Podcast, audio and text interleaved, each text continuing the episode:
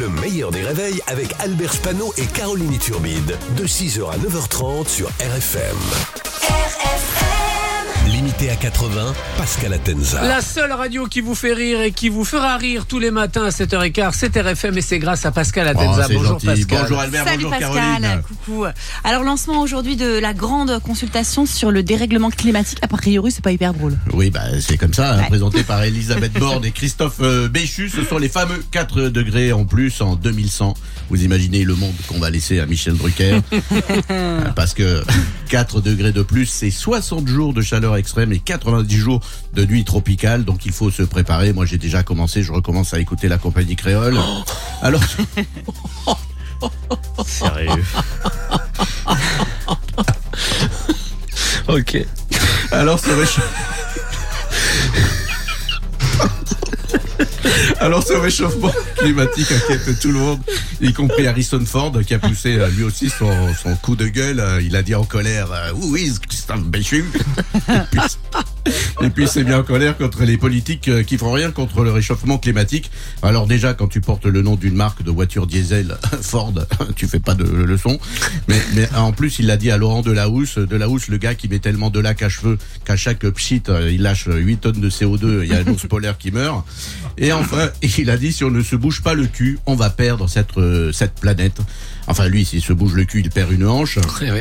Harrison Ford, 80 ans, qui était au Festival de Cannes pour présenter le dernier Indiana Jones, où il a fait sa dernière cascade, monter les marches. Et décidément, les propos de Bruno Le Maire sur l'inflation font toujours polémique. Oui, Bruno Le Maire qui a dit euh, qu'il savait ce que c'était que l'inflation parce qu'il avait quatre enfants euh, à nourrir. Oui, le maire a quatre enfants, alors que par le renflement brun, ça marche pas bien. Hein, faut- enfin, il me semble. Il me, il me semble ça.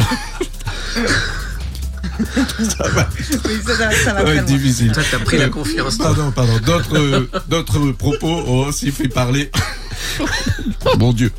D'autres propos ont aussi fait parler. euh, Ce sont les propos de la chanteuse Angèle, qui avoue être pansexuelle. Ça veut pas dire qu'elle tombe amoureuse des Péruviens dans le métro qui jouent de la flûte de pan. Mais surtout.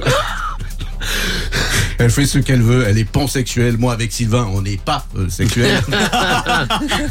Et Albert, il est pas sexuel. Non, donc non. Chacun, chacun son truc. Alors, pansexuel, ça veut dire tout simplement qu'elle peut tomber amoureuse de tous les gens, des hommes, des femmes, des transgenres. D'où le nom pan dans le dans le.